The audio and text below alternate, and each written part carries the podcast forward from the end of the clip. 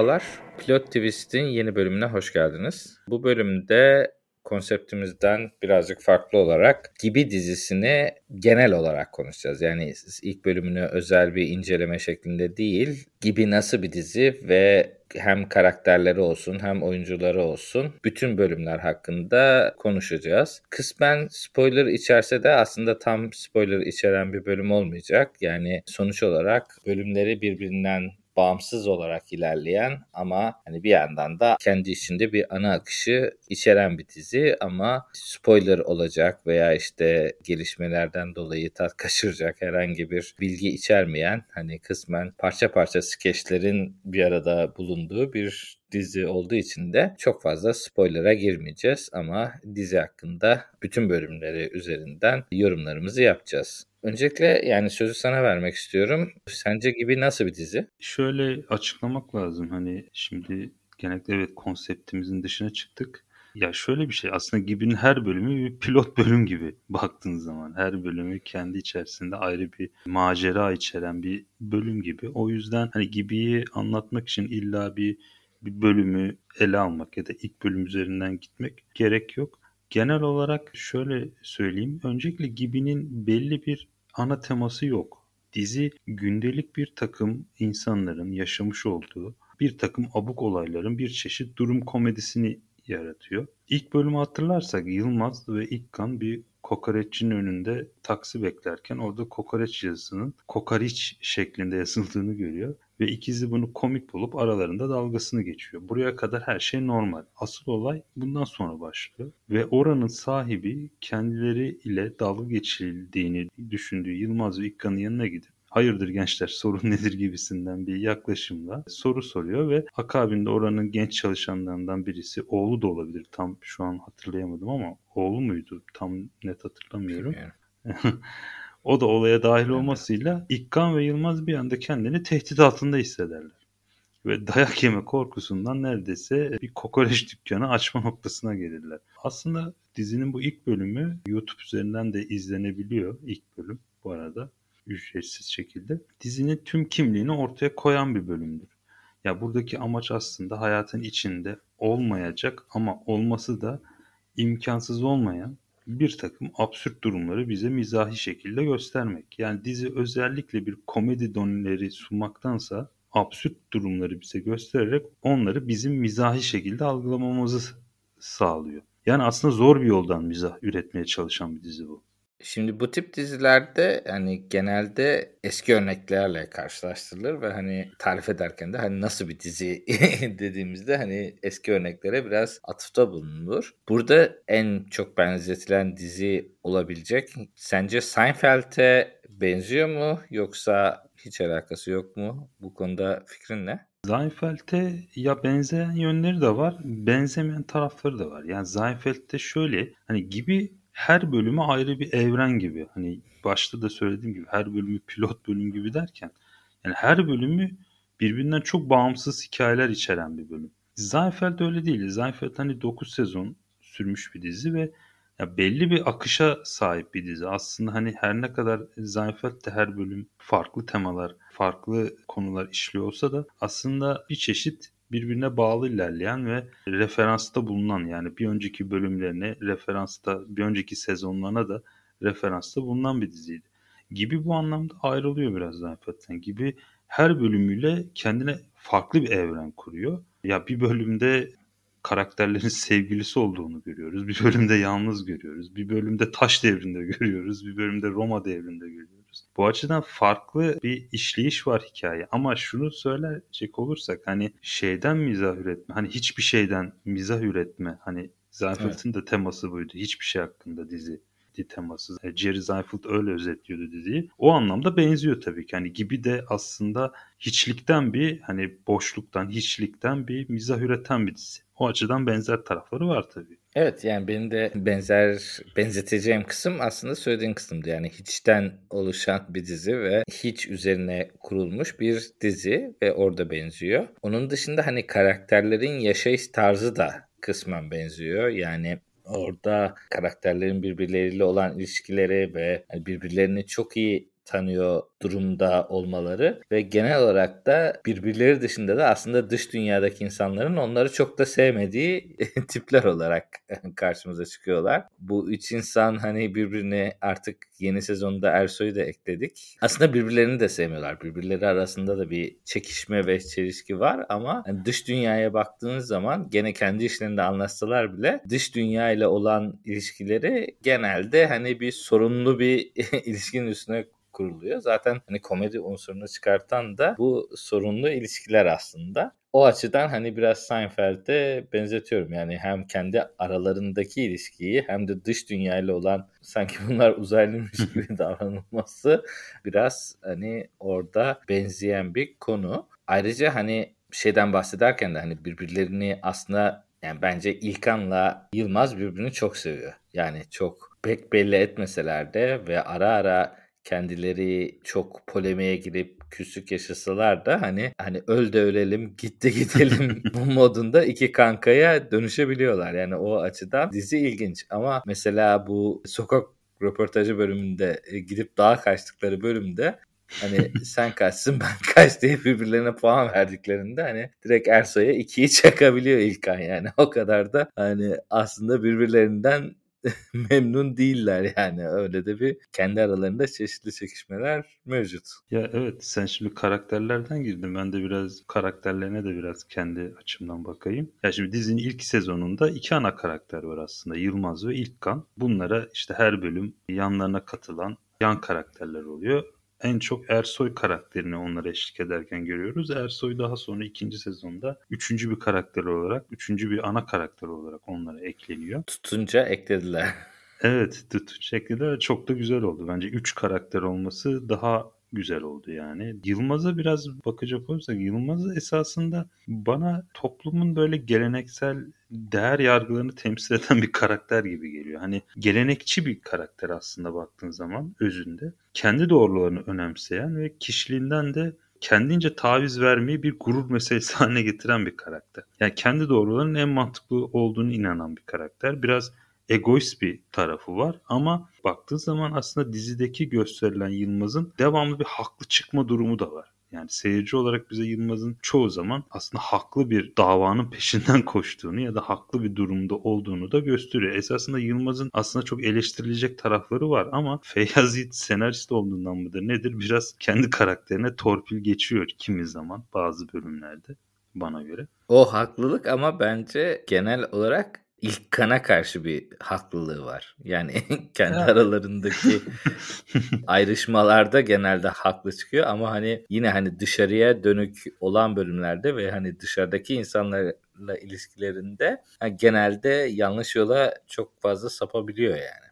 Evet yanlış yere sapabiliyor ama genelde seyirci olarak aslında biz en çok Yılmaz'ı biraz onaylıyoruz yani baktığın zaman. Tabii ki tabii ki. Yani İlkan'a gelirsek İlkan da biraz böyle günümüz gençliğini modernist, günümüzün modernist hani günümüzün daha çok gençliğini anımsatan bir karakter. İşte sosyal duyarlılığı olan ve kadınların fikirlerine önem veren bir karakter. Hani gerçi Yılmaz'a göre bu İlkan'ın kadınlara, kadınların fikirlerini önemseme sebebi daha çok kadınları etkilemek ve kur yapabilmek için olduğunu söylüyor ve aslında İlkan'ın bu anlamda da samimi olmadığını dile getiriyor. Ve işin ilginci bir seyirci olarak da buna inanıyoruz. Az önce dedim ya biz devamlı Yılmaz'ı onaylıyoruz diye. Aslında İkka'nın hani bu kadınlara katılması, kadınların fikirlerini doğru bulması dizide çok sıklıkla vurgulanan bir şey ve Yılmaz'ın bu konuda getirdiği eleştirileri de biz seyirci olarak genelde hep onaylıyoruz. Çünkü İlkan kimi zaman neredeyse bir kadının bile bile hani yanlış görünen düşüncesini bile onaylaması o karakterin de biraz şeye düşmesine sebep oluyor. Ersoy'u soracaktım ben de. Hani bu ikili dinamik arasında Ersoy'un yeri ne sence? İşte ona geleceğim. Ersoy ya Ersoy aslında böyle bana bir Yılmaz ve İlkan'ın bir çeşit karışımı gibi geliyor. Hani baktığın zaman Yılmaz'dan da esintiler taşıyan karakter, İlkan'dan da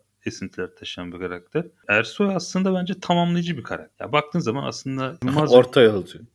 Orta yol. Ya Yılmaz ve İkka'nın o aralarındaki sürtüşmeleri, gerilimleri, işte çekişmelerini Ersoy daha anlamlı hale getiriyor çoğu zaman. Bir çeşit katalizör görevi görüyor dizinin. Birçok bölümünde görüyoruz bunu. Yani onların temellerini sağlamlaştıran bir karakter. Bence bu açıdan Ersoy aslında dizinin bir, önemli bir sosu. Sos karakteri yani.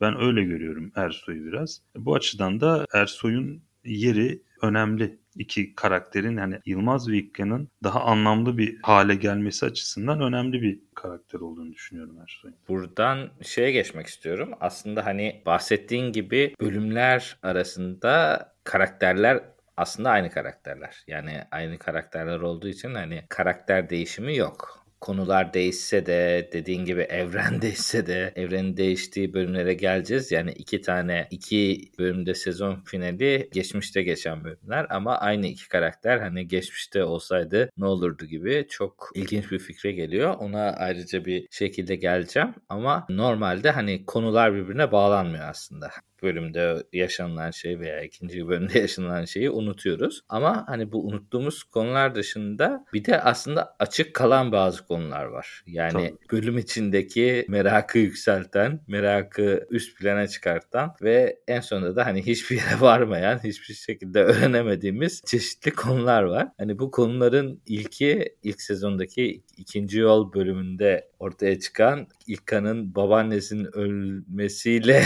öğrendiğimiz hani babasının kim olduğu hani ve kim olduğuna dair gerilimi sürekli yüksek tuttuğu o şekilde bütün bölümü bunun üstüne kurup sonunda da babasının kim olduğunu açıklamadıkları bir bölüm yaşadık. Hem o bölüm hakkındaki görüşün ne hem de sence babası kim?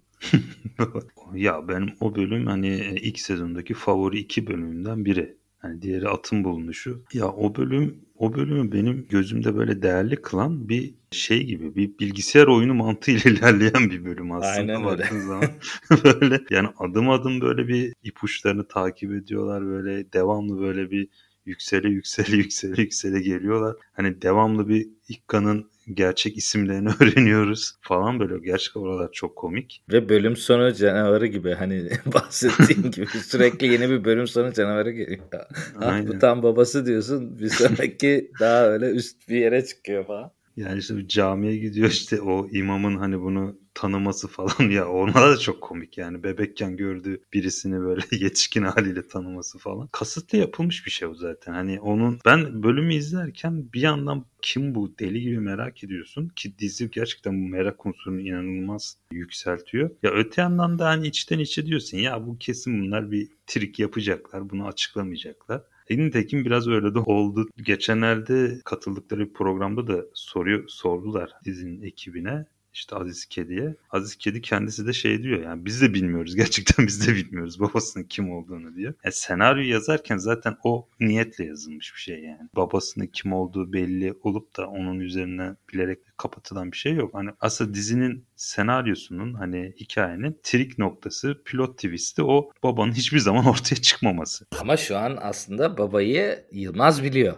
Öyle de ya Yılmaz yani. evet ya dizinin evreninde biliyor ama gerçekte bilinmiyor. Yani yaratıcılar bilmiyor. Diziyi yazan kişi onu bilmiyor ama dizideki karakter biliyor. Hani dizideki karakter bugün olur da hani bazı filmlerde olur ya filmdeki karakterler bir anda gerçek evrende bulur kendini. Yılmaz da öyle gerçek evrende bulursa kendini eminim ki sorarız yani. Babasının kim olduğu sorusuna da ben cevap vermeyeyim ya. Benim bir tahminim var ama cevap vermek istemiyorum buna podcast. ben de vermek istemiyorum. Aynı tahmini yapmış olabiliriz. Buradan o zaman ikinci soruya geçelim. İkinci açık konuya. Çünkü ikinci açık konu da onunla bağlantılı muhtemelen yine. Sokak röportajı bölümünde yine aynı şekilde kendisi bir sokak röportajı yapıyor hani sokak röportajında ne dediğini öğrenemiyoruz ama yine sokak röportajı esnasında çeşitli bir şeyler söylüyor. Artık ne söylediği gene bilinmiyor. Ama hani bu söyledikleri yüzünden bir anda sanki başlarına bir şey gelecek gibi kaçtıkları ve bunun üstüne korulu bir bölüm izliyoruz yine. Yani bu da aslında hani yine benzeri bir senaryo şeklinde hani dediğin gibi hani ne dediğinin aslında önemi yok. Oradaki kurulan şey hem oradaki absürtlükle onların kaçışını gösterdikleri bir bölüm ve hani sonunda da artık aslında kim olduğu çok önemli değil. Zaten yine kendi bölüm içinde de hani bunlar böyle bir hafta içinde aslında unutuluyor. Kendilerini kaçacak kadar gündem olan bir konu bir hafta içinde unutulup gidiyor ama onlar bir hafta içinde unutulmamış gibi başlarına bir sürü iş geliyor. Oradan da aslında İlkan'ın babası tahminlerine de gönderme yapıp yine benzeri bir şey başlarına gelmiş olabilir. O bölüm de benim ikinci sezonda çok en sevdiğim bölüm diyebilirim. Sokak röportajı. Ben o dizinin şeyini de çok beğeniyorum. Hani çekimini de çok beğeniyorum. Bir sinema filmi gibi biraz. Böyle Nuri Bilge Ceylan ve Tarkovski sanki bir araya gelip sitcom çekmiş gibi bir bölüm aslında. Baktığın zaman bazı sahneleri falan böyle bağımsız filmleri andırıyor. O dağ mağara sahneleri falan. Ya orada da dediğin gibi gene şeydeki numaraya başvuruyorlar. O ilk, ikinci yol bölümündeki numaraya başvuruyorlar. Sokak hani bir röportajı yapıyor Yılmaz ve o kadar sosyal medyada bu röportaj bir anda gündem oluyor. İşte Yılmaz linç edilmeye başlanıyor. Tepki görmeye başlıyor. Tehdit almaya başlıyorlar ve korktukları için hani kendilerine bir zarar geleceklerini düşündükleri için de bulundukları yerden kaçıp kırsala vuruyorlar kendilerini. Ama o gidene kadarki kısımlar da çok komik. Hani bunlar bir çorba içmemine gidiyorlar bir yere lokantaya. Orada mesaj veriyor. Bir çorbanın içine mermi koyuyorlar falan. Oralar çok komik gerçekten. Tespih koyuyorlar falan karpuz kırıyorlar falan araba arabasında falan. Çukurla Kurtlar Vadisi karışımı mesajlar. Oralar böyle çok şey. Bölümü ama oradaki asıl mesaj şey. Bölümün hani sonunda bunlar bir aya yakın kaçıyorlar ve hani şeyden haber bekliyorlar. Bu komşularından bir haber bekliyorlar. Yaşlı bir kadın var komşusu. Ortalık sakinleşince ben size haber vereceğim. Siz o ara dönersiniz diyorlar. Bir aya yakın bir süre hiç haber gelmeyince artık bunlar da tabii dayanamıyor. Şimdi spoiler olacak ama en sonunda Yılmaz teslim oluyor polise. Hani ne yapacaksınız yapın bizi kurtarın dertten dercisine. E sonra döndüklerinde bir bakıyorlar hani böyle başta herkesin böyle bunları tehdit ettiği, öldürecek duruma geldiği bir ortamdan bir anda kimsenin bunları hatırlamadığı, mevzunun ne olduğuna dair bile bir fikrin olmadığı bir durumla karşılaşıyorlar. Ya orada da gene işte bizim bu sosyal medyadaki devamlı hani Türkiye'de devamlı bir linç edilecek konular buluyoruz muhakkak her gün bir konu tartışıyoruz. Her gün sosyal medyada bir gündemimiz oluyor ama bu bir günde iki gün sürüyor. Sonra bir bakmışın silinip gitmiş hani bir şey kalmamış. Ona toplumsal hafızaya bir güzel bir gönderme yapıyor. Orada dediğin şeye katılıyorum. Yani insanlar böyle linç diyorlar ama hani linç görmemişler. Hani eskiden çok daha tepkiler büyük olurdu. Hani burada iki böyle üst üste mention alan şey yapan hani o beni linçlediler diyor. Hani öyle bir durum yok aslında ve hani dediğin gibi de iki günde sönüp gidiyor yani oradaki tespit çok doğru. Toplumun bir deşarj gibi bir şey yani sosyal medya işte böyle küfür ediyor, tepki gösteriyor sonra yani neye küfür ettiğini, neye tepki gösterdiğini bile hatırlamıyorsun bir süre sonra yani öyle bir şey. O bölüm bence aslında hani ikinci sezonda geçen dizinin ekibinde de konuşurlarken mesela İlkan ve Ersoy'un hani gerçek isimlerini şu an hatırlamıyorum yani kendime kızıyorum şu an. Ersoy'u Kürşat Öçalan'dı galiba. İlkan da Kıvanç Kılınç. Yani ikisi sokak röportajı bölümlerinin favori bölümler olduğunu söylemişlerdi. Yani sokak röportajı seyirciyi ikiye bölen bir bölüm olmuştu. Biri bir kısım hani çok uzun sıkıcı bir bölüm olduğunu söylemişti. Bir kısım çok beğenmişti. Ben çok beğenenlerdenim. Bence çok beğendikleriyle olsun ve içerdiği mizah da çok keskin ve kaliteli bir mizah. O mağara içerisindeki muhabbetler işte Yılmaz'a soruyor sen avlanabilir misin diyor. İşte diyor bu da kuru fasulye pişirebilir miyiz diyor falan onun için düdüklü lazım falan öyle muhabbetler falan inanılmaz absürt ve komik. Ben o bölümü çok seviyorum. Açıkta kalan bir diğer konuda bu arkadaşların ne iş yaptığı. Seinfeld'dan ayrılan nokta o yani. Seinfeld'dan herkesin işi gücü bellidir. Hayatı, anne babası da bellidir. Burada öyle bir şey yok. Hani bu karakterlerin anası babası kim bilinmiyor. Hani yaptıkları iş nedir bilinmiyor. Ya orada aslında biraz hani çalışmamaya övgü yapmak gerekiyor. Yani herkes çalışmak zorunda değil. Yani sen böyle bir dizi çekmişsin, dizi konsepti koymuşsun. Herkesin merak ettiği konu hani bunlar ne iş yapıyor? Herkesin işe gitmesine gerek yok yani. Belli bir hani yaşadıkları da aslında çok üst düzey bir hayat değil yani minimum standartta yaşayan insanlar. Hani minimum standardı bir şekilde elde edip bu muhtemelen işte kira gelir ya da rant gelirdir. Muhtemelen bunlar böyle bir yerlerden kalmış bir iki yerden kira alıyorlardır. Hani bu aslında çok gene hani diğer konular gibi çok önemli veya işte senaryoya katkıda olacak bir konu değil. Ama yani buradan da hani böyle daha minimum bir gelirle çalışmadan da bir hayat kurabilirsin. Aslında o yüzden hani biraz çalışmamaya övgü olması benim biraz hoşuma gitti. Yani herkesin bir yani zorlamayla bir yere çalışıyor göstermenin alemi yok işte tamam. Yılmaz da bir yerden para geliyor yiyor işte. Ki muhtemelen senin bazı bölümlerde geçiyor halası yurt dışında oradan mı para geliyordu öyle bir konsept Ersoy'un da bir çalıştığına dair bir vurgu yapılıyor. Hani bu gelin başı bölümünde 7. bölümde 2. sezonu. Yani döv, Ama döv. o şey için yapılıyor. döv, dövüyordu. Dövdü beni falan diyor da dövüyordu diyor da o muhabbet de çok komikti ya. Hani dövüyordu. Dövdü değil yani dövüyordu diye. bir süreç yani bu diye. Bence onu altını çizmek için o işte uydurulmuş yani. Ya tüm bu aslında bilinmezlikler de diziyi biraz daha güzel ve komik hale getiriyor. İşte hani karakterlerin böyle hani bir takım işte o kimliklerden, işte mesleklerden ya da aile durumlarından soyutlanarak sadece salt halleriyle var olması aslında diziyi de birazcık şeyini de yükseltiyor. Mizahını yükseltiyor hem de diziyi daha çekici hale getiriyor. Yani seyircinin bence bu kadar sevme sebebi de aslında dizideki karakterlerin böyle ne böyle bir siyasi kimlik taşıması ne etnik bir kimlik taşıması hani böyle az önce bahsettiğim hani bir takım karakteristik özellikler var tabii hani ilk kan işte kadınları hep haklı bulan biraz böyle modernist takılmaya çalışan bir karakter. Yılmaz kendi fikirlerine önem vermek çalışan bir karakter diye bahsettim ama hani baktığın zaman hani bu karakterlerin etnik kimliğine dair bir vurgu yok. Hani hangi memlekete ait olduklarına dair bir vurgulama yok. Aile yapılarına dair bir vurgulama yok. Mesleklerine dair bir vurgulama yok. E, tüm bunlar aslında herkesin kendinden bir şeyler bulup görebilmesine ve karakterlerle daha rahat özdeşleşlik sağlayabilmesini sebep oluyor. Buradan ilk başta de, değindiğimiz konuya biraz gelmek istiyorum. Aslında benim en favori bölümlerim arasında sayılabilecek iki bölüm. Yani iki sezon finalinde. İlk sezon finalinde Atın Bulunuşu ismiyle e, Taş Devri'ne gidiyorlar. Yine Taş Devri'nde hem İlkan hem Yılmaz ikisi birden kendi gerçek karakterleriyle ve yine kendi aralarındaki ilişki var olarken taş devrinde geçen bir bölüm yapmışlar ve hani bu bir sezon finali olarak yapılmış ve ben konsept olarak aşırı beğendiğim ve aşırı iyi bulduğum ve deminki bahsettiğin bölümde de aslında çok fazla politik mesaj içeren ve alt metin içeren bir bölüm. Hani bu politik mesajlara ve alt metinlere çok girmeyeceğim ama bölümü baktığımız zaman yapılan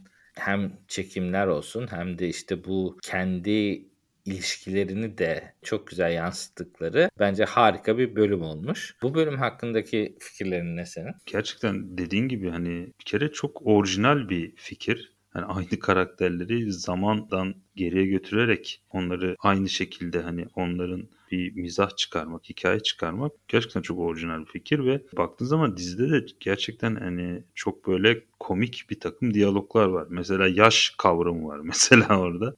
ben diyor 3 yaşında diyor senin babanla diyor sefere çıkardım falan diyor bilmem falan. Hani orada anlıyoruz ki işte oradaki zaman kavramı işte 3 yaşında 4 yaşında yetişkin gibi hani siz diyor iki gösteriyorsunuz falan diyordu kızla kalkında konuşurken falan. Ya onlar gerçekten çok ya o bölüm ama bence bu kadar birçok insanın da çok sevdiği bir bölüm.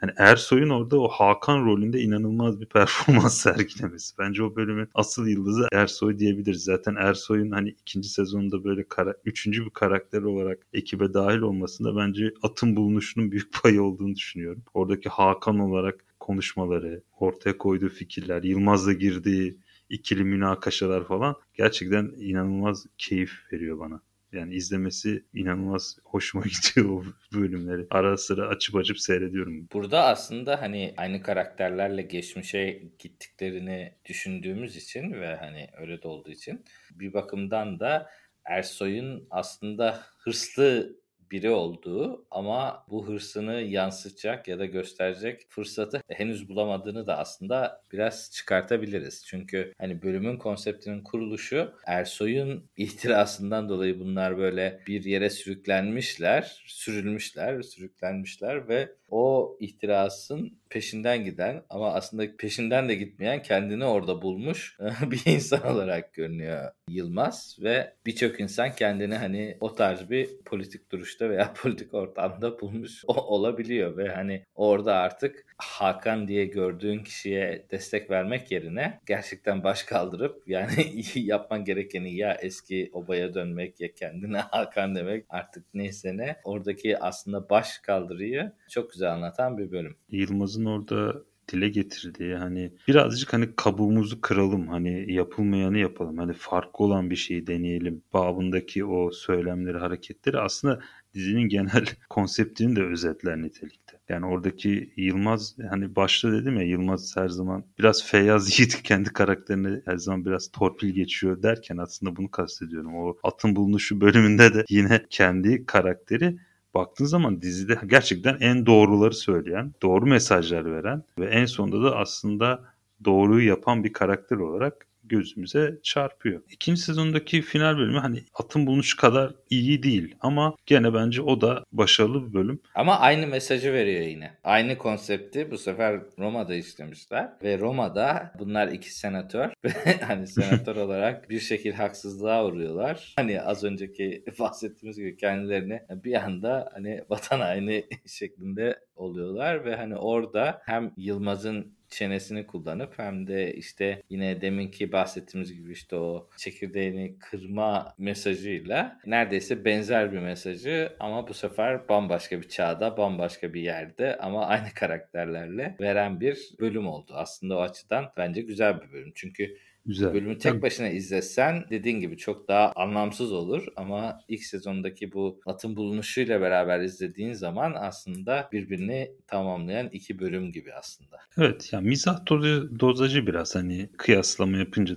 atın bulunuşu kadar belki yüksek değil ama dediğin gibi ben hani ben de beğeniyorum. Bir de çok belki de Gibi'nin bütün bölümler arasında en net böyle hani politik göndermeleri olan da bölümdü ayrıca. Özellikle finalde o kolezyum ihale muhabbeti falan mesela. Yani direkt Türkiye'nin şu anki durumuna bir gönderme gibiydi. Baktığın zaman gibi de sosyolojik göndermeler var. Hani gibi politik bir dizi değil diyemeyiz. Bence hatta neredeyse her bölümünde politik göndermeleri olan bir dizi baktığınız zaman. Beige bölümü var mesela. Orada bir bazı diyaloglar var. Keza sokak röportajı. Üçüncü Yalvaç bölümü de aslında bir politik bir bölüm diyebiliriz. Yani toplumun farklılıkları olan tahammülsüzlüğü ve öfkesine dair bir bölüm olabilir. Baktığın zaman aslında her bölümde böyle ince ince bir politik gönderme de var gibi de baktığınız zaman tamamen sadece güldürme odaklı ya da absürt mizah yapan bir dizi diyemeyiz. Başka bir soru sorayım o zaman. Bu sezonlar içinde birinci sezondan, ikinci sezondan en sevdiğin ve en sevmediğin bölümler hangileri? Genel olarak mı? Bir iki dahil mi? Yok. Birinci sezondan en sevdiğin ve en sevmediğin ve ikinci sezondan en sevdiğin ve en sevmediğin. Birinci sezondan en sevdiğim bölüm Atın Bulunuşu final bölümü. o kesin yani. o kesin. En sevmediğin dersen ya aslında sevmediğim bölüm yok da hani az hani şey yaptığım bölüm var. Vatka bölümü diyebilirim. Vatka bölümü zaten genel olarak da pek beğenilen bir bölüm değil ama ya o da aslında güzel bir bölüm. Oradaki bazı diyaloglar, şeyler, sözler de bayağı internette, Twitter'da falan dönmeye başladı ben senin yılgın hoşgörüne kalmadım kardeşim falan böyle tarzında. Onu söyleyebilirim. İkinci sezondan en sevdiğim bölüm sokak röportajı. En sevmediğim bölümde yani sevmedim demeyeyim de az hani böyle şey yaptım. Resimdeki ünlü bölümü. Ya o bölümde aslında kötü bölüm değil. Orada aslında az ünlüleri seven bir kitle var. Eğer hani sen az ünlülerden de bir şekilde tanıyıp seviyorsan o, o, o kitleye bence hitap edecek bir bölüm. Resimdeki ünlüyü bulduktan sonraki kısım bayağı komik dizide. Hani o son kısımlar, o menajerle konuşma sahneleri falan o telefonda falan. Orada gerçekten çok komik ama genel yapı itibariyle biraz diğer bölümlere kıyasla bana tutuk gelmişti.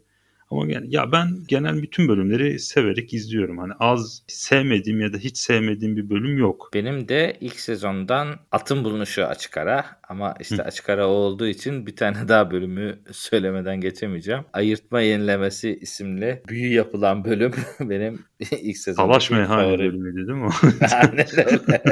hem meyhane kısmı hem büyü kısmı işte 9'da büyücü şey sabah 7'de büyücü mü olur hadi gidelim kahvaltı yapalım. Şey de çok iyi bak bölümdü ya onu çok konuşamadık lafını bölüyorum ama kamp parası hani bu evet, bir yemek yemeye gidiyorlar böyle bir ölümüne sebep oluyorlar falan. İşte o da aslında o kamp parası da şeyle hani kokoreç bölümüyle hani benzer bir bölüm. Evet evet. Hani bir şekilde kendilerini bir sıkıntılı durumda bulundukları zaman kendilerini kolay kurtaramıyorlar veya işte Evet. Yani haksız duruma düştükleri zaman çok fazla kendilerini kurtaracak güçleri yok. Hani o açıdan o iki bölüm birbiriyle biraz benzeşiyor. Ama evet o bölüm de güzel bir bölüm. İlk sezondan benim sevmediğim bölüm de Yılmaz Bey Banyo. Lüzumsuz, gereksiz bir bölüm. Ben gerçekten sevmedim o bölümü. İkinci sezondan da e, favorim kesinlikle Cookie bölümü. Onun çok seveni var o bölümü ya.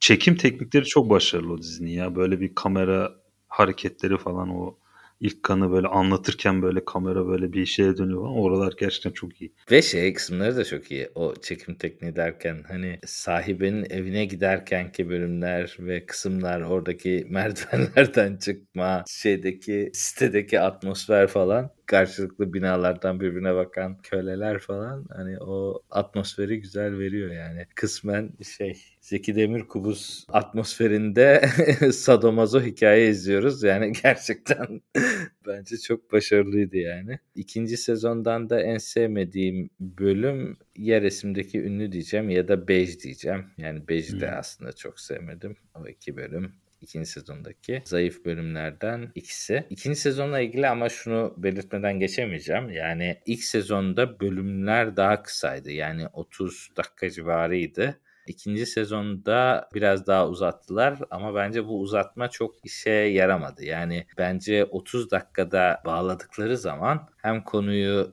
komedi dizisi olduğu için çok fazla da bir espri yazamıyorsun. Yani belli bir konsept oluyor. Konsepti zaten anlatıyorsun. Konseptin belli bir şeyi oluyor.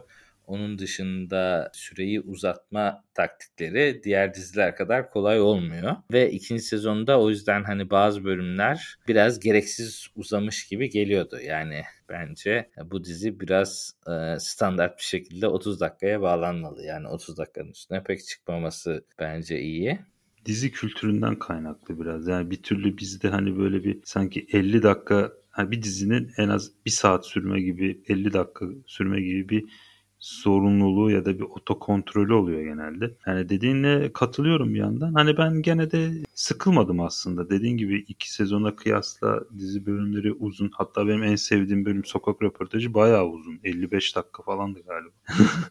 Öyle bir bölümde. En uzun gibi bölümü oydu zaten yine dediğin gibi hani bazı manzaralar çekmişler, sahneler Film çekmişler. Yani. hani evet. o yüzden biraz da uzatmışlar. O o sokak röportajında çok fazla dokunmadı aslında. Diğer bölümlerde daha tabii belirgin oluyordu. Ama dediğin gibi komedi dizilerinin hani dünya standartını biraz yaklaşmak için dediğin gibi o 30 yani hadi 35 en fazla bence de ideal. Yani çünkü dünyada 25 dakikaya falan çekiliyor komedi dizisi. 22-25 dakika arası çekiliyor Amerika'da. Sitcom mantığı baktığın zaman öyle. Drama dizileri genellikle 45-50 dakika oluyor. Ya bizde 2 saat televizyonlarda sitcom oynadığı için tabii hala o standartı dijitalde olabildiğince aşağı çeksek de gene tabii ki şey yakalamakta uzağız hala.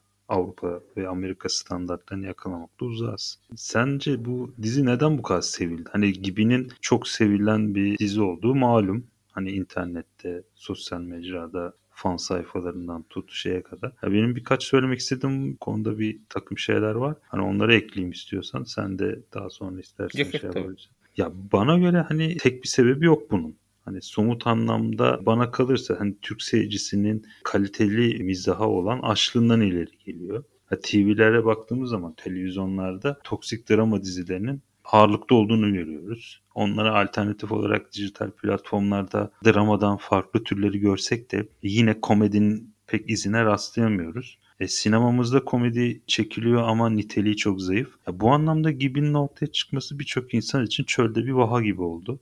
Acun'un Ilıcalı'nın platformu eksende ortaya çıkması da bir anlamda ironik de oldu diyebiliriz. Hani bu konuda onun da hakkını vermek lazım. Hani geçen Feyyaz Yiğit'in söylediği o katıldıkları programda hani o yaratım sürecinde sonsuz bir özgürlük tanıdığını ve hiçbir şey karışmadığını dile getirmişti. Bu da vizyoner ve takdir edilisi bir durum.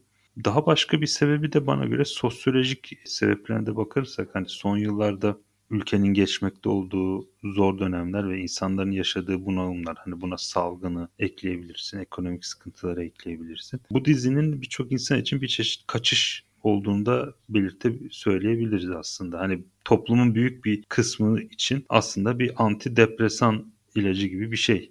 Ya ben buna bağlıyorum biraz. Hani bu kadar sevilme sebebinin hem komedi olan açlık hem de yaşadığımız zor günlerin bir çeşit ilacı gibi gördüğümüzden bu dizi bu kadar sevildi bana göre. Burada yani ben açıkçası o kadar sevildiğini düşünmüyorum maalesef. Yani çok fazla yayılmadı ve gündem olmadı ama şey açısından gündem olduğunu söyleyebilirim. Yani hem YouTube'da hem Instagram'da özellikle benim izlediğimi de bu algoritmalar anladıktan sonra insanların koyduğu ufak tefek kesitler ve o kesitlerin içinde işte espriler falan hani o kısımlar bence çok yayıldı.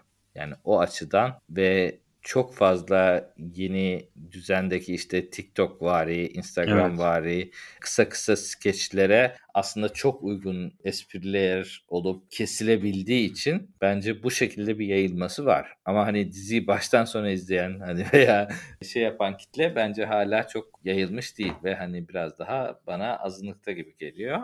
Bence şey yani ya dediğin aslında şöyle. Hala genel televizyon seyircisine aslında hitap eden bir dizi değil dediğin gibi. Ha, bu dizi televizyonda yayınlansa hani iyi bir reyting almaz muhtemelen. Ama hani bu değişen ve hani bu internet dijital platformla birlikte hani değişen seyirci profiline de bence bayağı hitap eden bir dizi. Belli bir yaş kitlesinin anlayabileceği ve özümseyebileceği bir dizi olduğunu düşünüyorum. Ben bu açıdan hani o sosyal medya hani gençliğinin 20 40 yaş arası özellikle 20-40 yaş arası kitlenin dizideki o esprileri özümseyebilme ve anlayabilme açısından bu diziyi sevdiğini düşünüyorum. Bu açıdan bir ilgi var. Ama dediğim gibi hala o toplumun geneline yayılabilen, toplumun geneline hitap eden bir dizi de değil işin doğrusu. Hani hem belli bir yaş altına da hitap etmiyor. Belli bir yaş üstüne de hitap etmiyor. Çok niş bir kitlesi var aslında dizinin. Ama o niş kitleye de çok iyi hitap ediyor.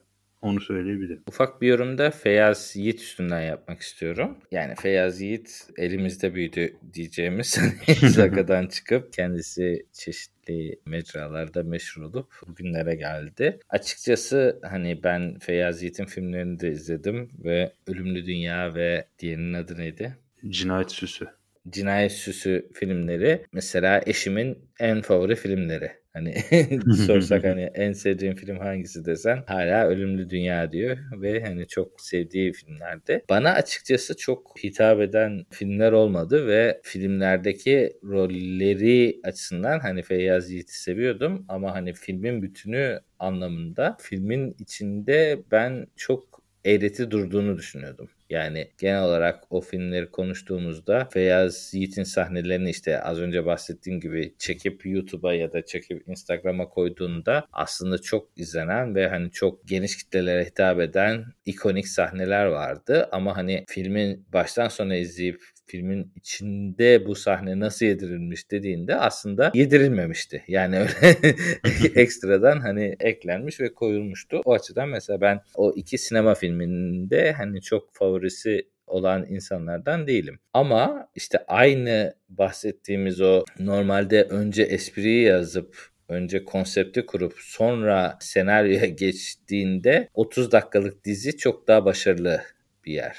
Yani bahsettiğin gibi adamın belki de hani çekeceği bir skeçi ve onun gibi hani arka arkaya gelmiş 4-5 fikri bir şekilde senaryo ile bağladığında çok rahat 30 dakikalık bir dizi oluşturabiliyorsun. Ve aynı karakterle bunu tekrarladığı için zaten bir aşinalığın oluyor. Yani bir karakter tanıtma süresine de ihtiyacın olmuyor artık. 30 dakika giriyorsun işte biraz Feyyaz Show yapıyor, biraz İlkan Show yapıyor. İkisi birden hani bir şekilde izliyorsun. O açıdan mesela ben Feyyaz Yiğit'i bu konsepte çok daha başarılı buldum sinema filmlerine göre. Yani sinema filmlerine çok yakışmayan, çok gitmeyen espriler ve konseptler burada bahsettiğim gibi hani hem eksen olduğu için biraz da hani daha free takıldığı için hem de konu olarak da birbirinden bağımsız ve daha ayakları yere basması gerekmeyen konular olduğu için ben gibi dizisini aslında kendisinin filmlerinden daha başarılı buldum ve hani o süre uzunluğu ve yani ikinci sezonda uzatmasını eleştirmem de tam olarak aynı bu sebeple. Yani sen zaten hani bir konsepti kuruyorsun.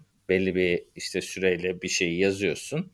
Onu yazdıktan sonra bir 15 dakika daha uzatmanın aslında sana bir faydası yok. Yani hiçbir şekilde yok. Yani sen orada zaten hani konum belli, şeyin belli, vereceğin mesaj belli. Muhtemelen ona ilişkin hazırladığın espriler de belli. Yani çok rahat her bölümden bir 15 dakika atılabilir yani. Orada 35 dakikayı geçmenin bence hiçbir alemi yok. Ve hani bu son kısmı açıklamamız daha iyi oldu. O Feyyaz Yiğit konseptinin de bence bölüm başı 30 dakikanın üstüne çıkmaması gerekiyor. Feyyaz Yiğit'in filmlerine senin kadar şey değilim. Hani mesafeli değilim. Ölümlü Dünya bence güzel bir komedi filmi. Bir ekip işi bir de o. Hani sadece Feyyaz Yiğit'ten ziyade orada bir ekip de vardı aynı zamanda. Ama tabii Feyyaz çok ön plana çıkıyordu orada. Bir sonraki filmi Cinayet Süsü aslında biraz daha kalite olarak daha düşük bir film hani espri seviyesini de biraz daha aşağı çeken bir filmdi. Hani senin oradaki olumsuz eleştirini ben Cinayet Süsü'nden kabul ediyorum. Hani orada biraz daha böyle Recep İvedik var bir miza kayan bir tavır vardı. Ölümlü Dünya bana göre biraz daha güzel parodi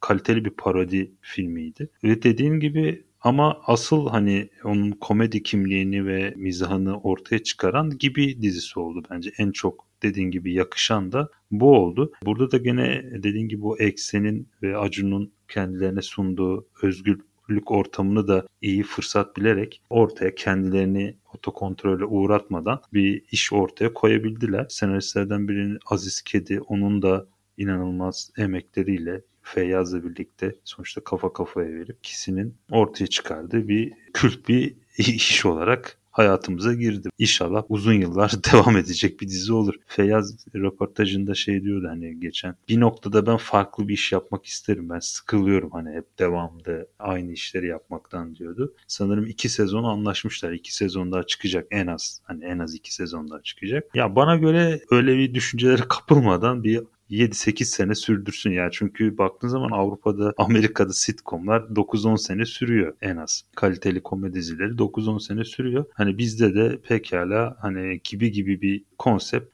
8-9 e, seneyi rahat kaldırabilir benim fikrime göre. Umarım bir yaratım süreci, yaratım sıkıntısına girmeden benzer kalitede çok daha uzun yıllar bu güzel güzide diziyi seyretmeye devam ederiz. Teşekkür ediyorum. Bu bölümü biraz açtık ama hani genel geniş konseptli konuşacağımız için de hani çok da fazla kesmek istemedim. Bu bölüm biraz daha uzun olsun diğerlerinden ama son olarak hani bu diziyi hayvan gibi övdüğümüz için hani herkesin bütün bölümlerini izlemesini tavsiye ediyoruz. En sonunda bu şekilde bağlayalım. Çaça ve cosplay'e çok değinmedik ama o bölümde baya aslında oldukça sevilen ve gülünen bir bölümdü ek olarak onu da ekleyeyim. o bölümü de seviyorum yani. O bölümü özellikle izleyin diyoruz. Aynen. Çok podcast'te adını geçirmedik ama almadan geçmeyelim onda. Görüşmek üzere.